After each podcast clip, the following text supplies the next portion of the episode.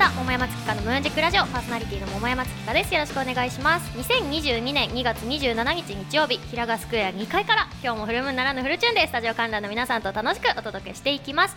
第80回目です。いやー私先週までねめっちゃ忙しくしてたもんで111213の3連休あったじゃないですか。全部ライブしてたりネット番組の放送もあったりとかして1日3現場回すとかザラでめっちゃ忙しかったんですよ。11日がいよぎチャイナスクエアでライブをして12日が渋谷でライブをした後先輩の石原由紀香さんっていう方がいるんですけどなんかライブが8年ぶりとか言ってたかな。だから復帰おめでとう会みたいなのをやっぱちゃんとして打ち上げ軽く行ってその後夜去年ぐらいから予約をして楽しみにしていた桂笹丸さんの落語を見に行ったんですね。いやめっちゃ笑いました。新作「絶対に押すな」というネタと古典が「夜間なめ明けガラス」をやってたんですけどだいぶ私落語も見に行ってなかったんで忙しかったけど無理にでも行ってよかったなと思ったんですよ。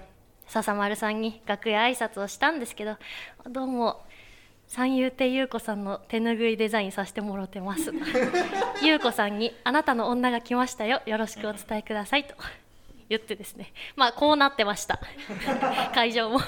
帰り際にご挨拶したら「あーすごいですね」って笹原さんが謎の言葉をいただいて過激なやばい女が来たと思われたんで前座さんにこう背中グイグイ押されるようにして返されたんですけど まあそんなことがあって。で13日がワロップのネット番組が1時間だったんですけど2本やってから銀座でライブをしてギリギリで会場に到着したんで出番の15分前とかだったんですよ。あの日大雪の予報だったりとかして。超大変だった3日間。で翌週の16日がワンマンライブだったんで3連休前後もバンドリハがあったりとかしてあと他のねまた撮影があったりして本当に忙しかったんです。ギターを弾いたり告知できない撮影があったり。で見てる人は知ってるかもしれないんですけど YouTube で太ももにこんなでっかいあざを作ったりとかね。見てる人しか分かんないけどこんな大きいあざができたの太ももに。もうね売れっ子私。どうも芸能人ですって感じです。でねまあ寝たんですよ。翌日ワンマンの次の日だから17日。本当は曲を作ったりしなきゃいけなかったんですけどもう無理。トイレで12回起きたぐらいで一日中寝てて本当に。やっと目が覚めてきてご飯食べようかなって思って時計見たのが21時。完全に夜。こんだけ寝てたら夜眠れなくなると思うじゃないですか。これがもう23時にはグースかピーでした。でまた夜中起きて今日のムーラジの準備をしたりして今日が収録18日だったんで昨日ほんと丸一日に寝てたんですよ。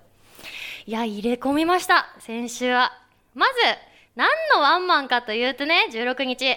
なんと桃山月花7周年を迎えましたありがとうございます。いや17歳からギターを始めたのでプラス7で24ちょうど24歳で帳尻が合ってるんですこれが。帳尻ってっていうことあるんですけど。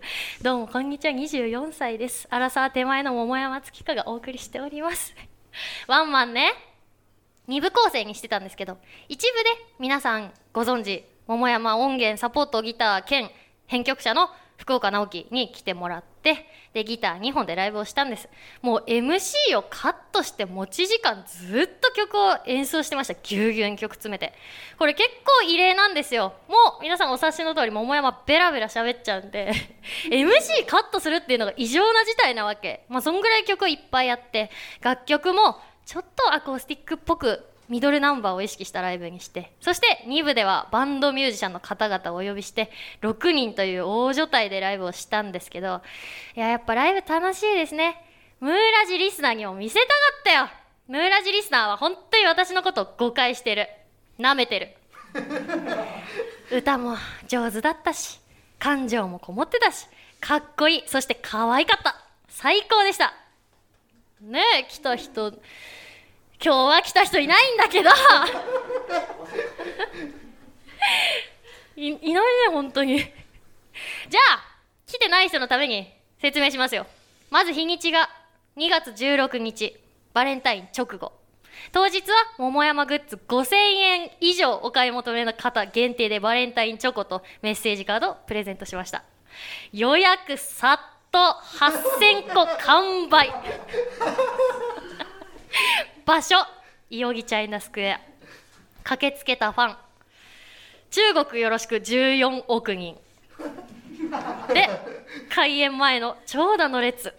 衛星画像で確認できたほどで日本に万里の長城ができたと話題になったとかならなかったとか。で一部福岡登場で会場大パニック。機動隊が出動し沈静化。だから MC やってる暇がなかったんです。機動隊が動いていたからね。そして2部。まず親知らずが1曲目だったんですバンドで。リスナーも知ってますね。このラジオのオープニングナンバーですよ。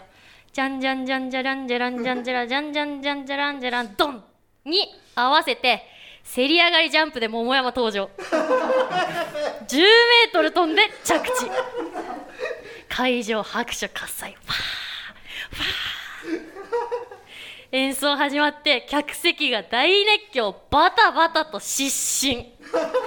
MC もどっかんどっかん受けて受けすぎて会場の壁が崩落しました。青空ライブ。クレーンで上空をぐるぐる回りながら桃山がね渾身のバラードを歌って会場が涙の海です。水浸し。いよぎに湖が発生して地形を変えました。最後全員で肩を組んで泳ぎながら「We Are the World」を歌って終演。本当に来なかった人もったいない。マジで。っ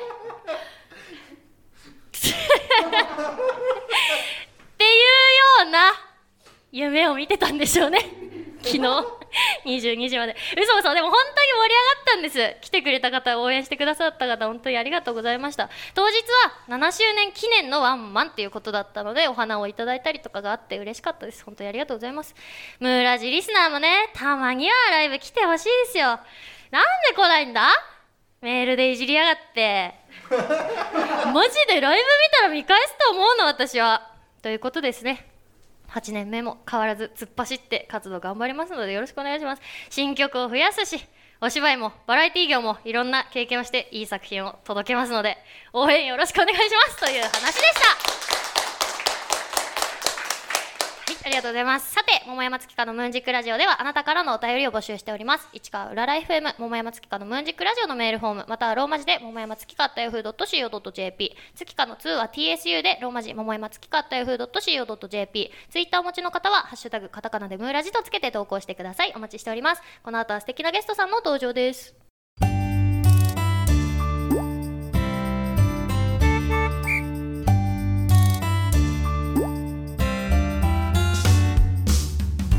改めましてこんにちは桃山月花です。それではお待ちかねここからはゲストさんをお招きしてお話を聞きたいと思います。伊藤さゆりさん水野夏樹さんです。拍手でお迎えください。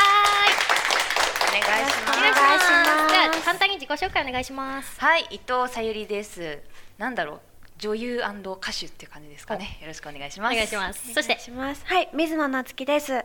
普段は、えー舞台を中心に役者をやっております。よろしくお願いします。よろしくお願いしますこのお二人と楽しくお届けしたいと思いますえ結局どっちがどっちとかはないんですか？さゆりさんは頻度で言ったら歌というかライブ活動が一番多いんですけど、先に始めたのは演技なのかなとか思ったり。どっちをやりたいとかもなく？そうですね。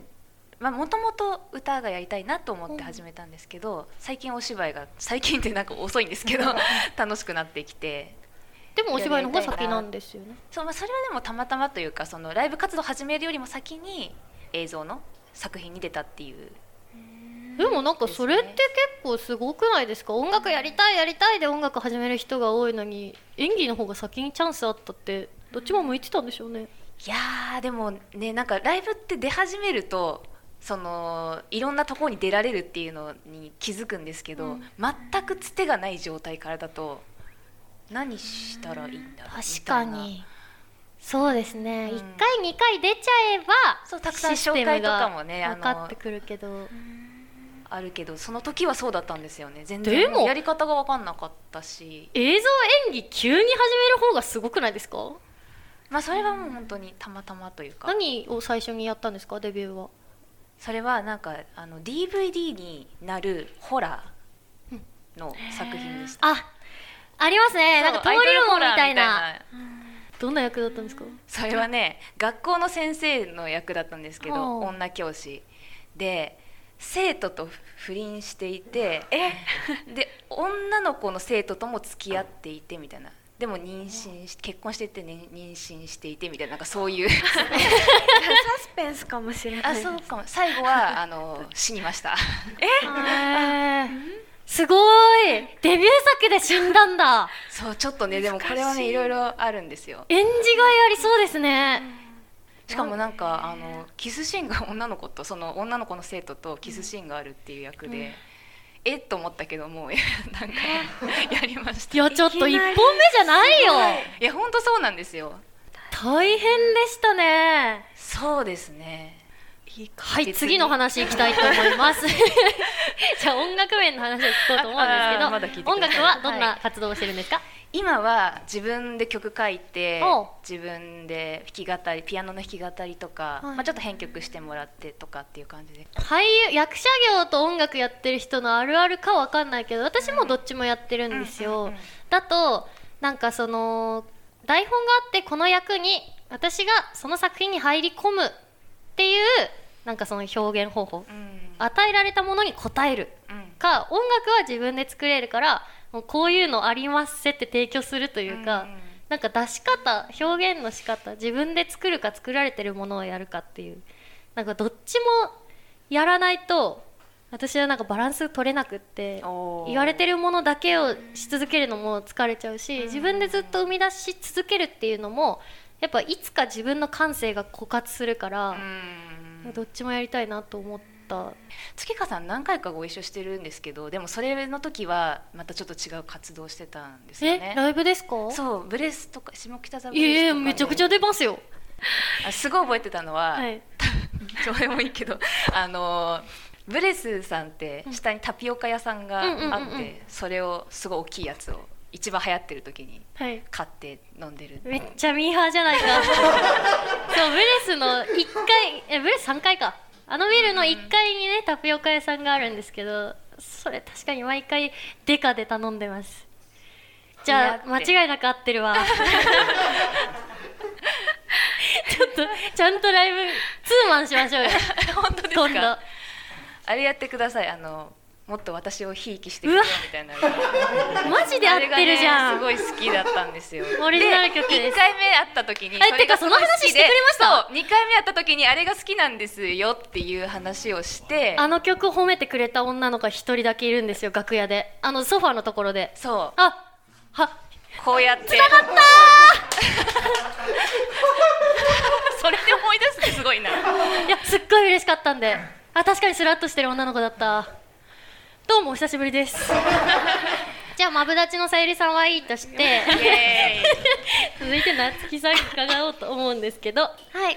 えっ、と役者さんがメインあなんかあれクラファンしてましたね。あ今日から始まったんです、うんうんうん。よろしくお願いします、ちょうはどまあこのタイミングに私今までずっと自主的に舞台を作ったことがなかったんで、初って言ってましたもんね。あそうなんです、今回は。はい。なのでやりたい作品もあったので今回ちょっとやってみようかなと思ってまあそれに伴ってちょっとクラウドファンディングをうんうん。今日から3月31日まであ1ヶ月半ぐらいか。はい。塚浩平さんの 作品でしたね。のはい。なんであれ選んだんですか？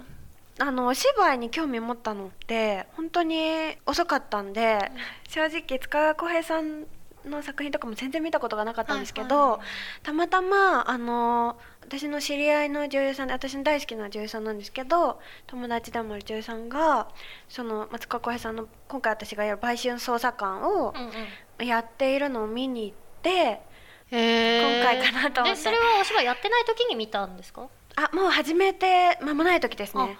あなるほど。結構お芝居遅咲きじゃないですか。やっぱ子役からずっとやってる頃に比べたら、そうですね。なんで急に大人になってやり始めたんですか、もともとダンサーとして活動してたんですよ。えー。そうです。でダンサーとして舞台であの後ろでこう踊ってなんか風景とかをやったりとか情景とか心情とかをこう。アンサンブル？ああそうです。アンサンブルで、まあ、出演してた時にまあ、ちょっと役者もやってみないって声かけてもらっへてそっからですねそっからお芝居やり始めてそしたらもうどんどんそっちにはまってっちゃってっていうのがあれですねきっかけですね。へえあなるほどね。ダンサーさんから始めたのか。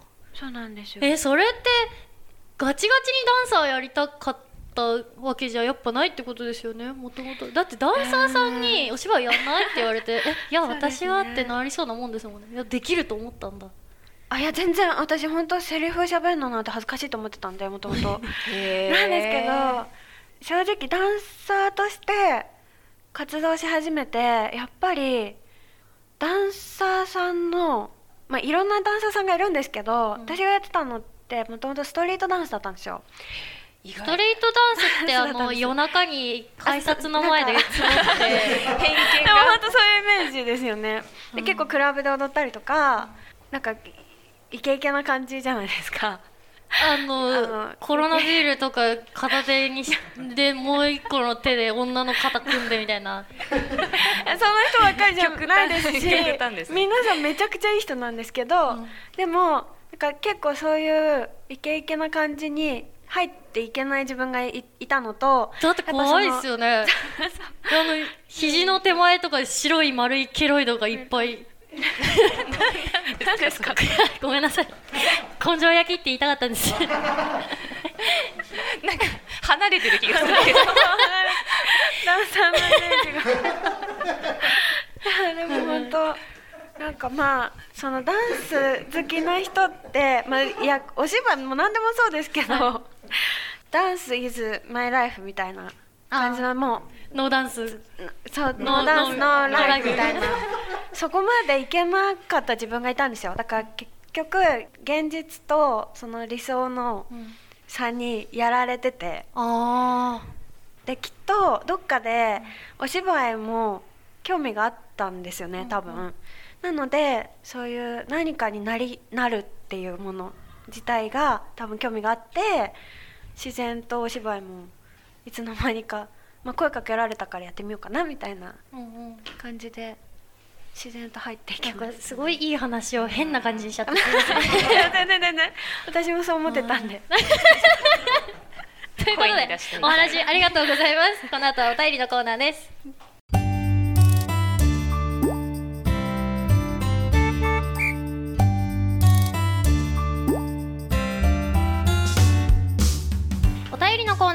ナーさてゲストさんと盛り上がったところでここからは番組リスナーの方やスタジオ観覧の皆さんからいただいたテーマメールを紹介したいと思います。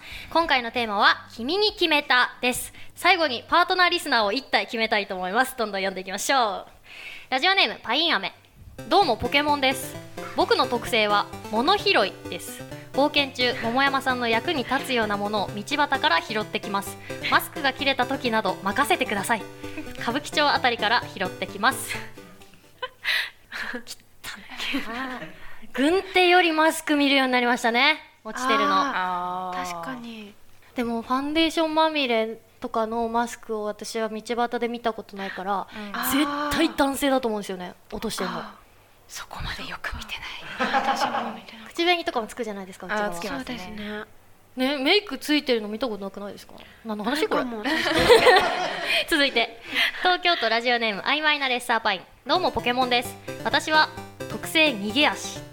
私が覚えている技はイチャモン悪巧みの2つですが進化するとそこに泥棒が追加されます。バトルではあまり役に立たないと思うのですがまずはお茶組みから頑張ります。よろしくお願いします。泥棒とかって本当にありますよね技。へえ？え？え？ポケモンである。あありましたっけ？あるんだ。FF とかありますけどね。へへえポケモンあったっけ？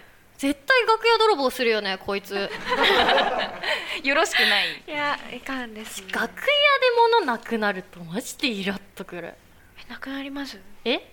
よく。ものないですか？あんまりないですね。ありない。隠されてる？え？なん？もういるんじゃないですかこの。怖い。うわ、今、今、今、え、私選んでたから。うわー、悪巧みされてる。君に決めちゃっ決めません。続いて、福岡県ラジオネームラッチ。ポケモンやったことないから雰囲気です。どうもポケモンです。一度蕎麦屋でめんつゆがコーヒーだったことがあるよ。ブラジルだね。ブラジルコーヒーだったのかなちょっと甘かったみたいな あそっか違いの分かるポケモンポケモンわかんないけど 雰囲気で送ってくるんじゃないよ。続いて福岡県ラジオネームナッチ。ポケモンやったことないから雰囲気です。どうもポケモンです。駅から歩いて5分って場所に1時間かけて行ったことがあるよ。自分を疑うことを知らないよね。意地でも人に道聞かない人って言いません？えもう聞きなよとか言ってもいや待って合ってるから。こっちで合ってるからっていう人。私これかもしれません。ナッチだ じゃあ1時間もかけはしないけど自分を疑わずにここ2回目の時とかにあここ来たことあるわと思って、うんうん。駅からもう調べることをせず、ん。あの進んでいったら全然違う道だったっていう。君に決めたですね。いやでもその人が二人ついあてそうか。ダメですね。一緒に一緒に迷っちゃう。たどり着けない。お供にするには。ね続いて神奈川県ラジオネームミクロミッツァどうもポケモンです。僕の特性はステルスです。グループ課題や団体行動でしばらく経ってからあれ？いたの？と言われる能力。そういう。相手が存在に気づかないため攻撃も打ってきません。ちなみに技構成は食べる寝る引きこもる母と喋るです。攻撃はないので耐久パーティーとしてお使いください。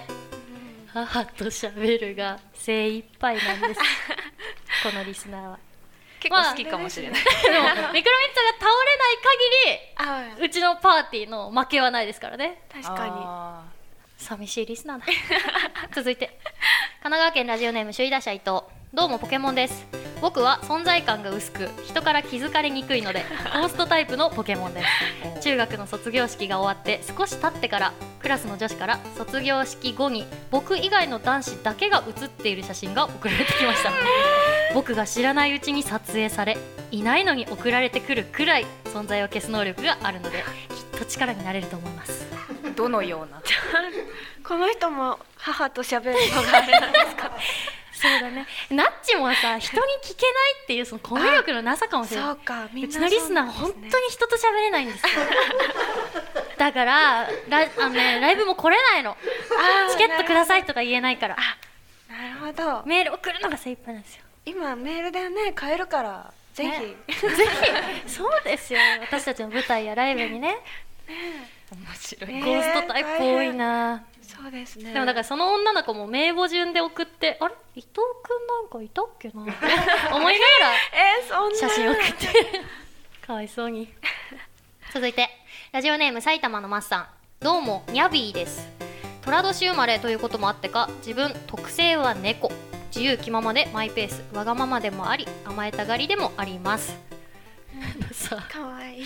ニャビーって調べたのね、ん。あ何にも出てこなくって自分でポケモンの名前もつけてくれたっていう、とっても可愛いかわいいですね癒し可愛いな。ニャビーにしてよ、じゃあ、ラジオネーム。あそうですね続いて、東京都昭島市、ラジオネーム、一重で何が悪い。どうも、ポケモンです。名前はローキーです。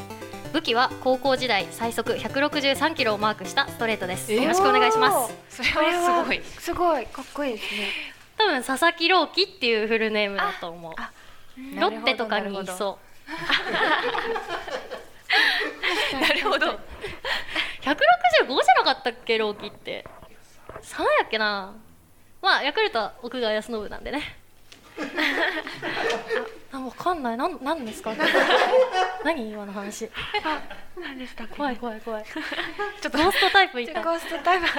ちゃんとオンエアのオンエアをね聞き直して、そうですね 続いて神奈川県ラジオネーム首位打者伊藤。どうもポケモンです。僕はノーマルタイプのポケモンですがストーリーを進める上で必要な秘伝の技を全部覚えられるので仲間にすることをお勧めします。例えるなら元巨人の木村拓哉のように全ポジションを守れるタイプだと思っています。米印キャッチャーやった試合はヤクルト戦ですよ。ヤクルト絡めたら野球メール一家じゃないのよ。全ポジションってほんとすごいよね。すごい。オールラウンダー。ピッチャー以外か。ああのー山川っていう選手がヤクルトにいたんですけどキャッチャーで登録されてたんですけど戦力外になっちゃってトライアウトっていうなんなんていうかな。わわかります、もう一回資格？をみたいな。あれでピッチャーで出たの。えで もうデッドボールにデッドボールに次ぐみたいな感じで散々であこれなんでなんでピッチャーで行ったって思ったら独立リーグにちゃんと拾ってもらって今でもプロでやってますすわごい。かっこいいですね。でちゃんとピッチャーで登録されてる。えまあでも結局その野手転向した人もピッチャーエースで4番で学生時代ずっとやっててでももっとすごいピッチャーがいるから野手転向したみたいなことでしょうからね。何何何の話？これ 怖い怖い怖い怖い。うちのリスナー野球ラジオだと思ってるんです。全然野球わかんないのに私やだやだ。続いてラジオネームパインアメ。どうもポケモンです。僕の特性は乾燥肌です。基本的に肌がカッサカサでかきむしっており粉を吹きまくっていますが 水タイプの攻撃を無効化させることができます。ぜひ僕をパートナーに選んでください。吸収できるんですね。きっとね。砂嵐とか得意そう。あ 粉吹くみたいな。あこっちにもかかってきそうです確かにさあパートナー選んでください。何が良かったですか？私はねニャビー可愛いと思う。可愛いですね。私あのステルスが気になるんですよあーねえーっとねあミクロミッツァ。相手が存在に気づかない。母と喋る。どうですか夏木さんは？えー、どれにしようかな。乾燥肌はちょっと嫌だな。かわいそうに。まあでも2つとも面白かったよね、じゃあ御三家はラジオネームミクロミッツァパインアメ埼玉のマッサン。一体せーので決めましょう。せーの。あーえー、埼玉のマッサン1票。神奈川県ラジオネームミクロミッツァ2票ということでミクロミッツァに決まりました。特性ステルス。誰にも存在気づかれないがパーティーで最後まで残る ということでお便り以上です。たくさんのメールありがとうございました。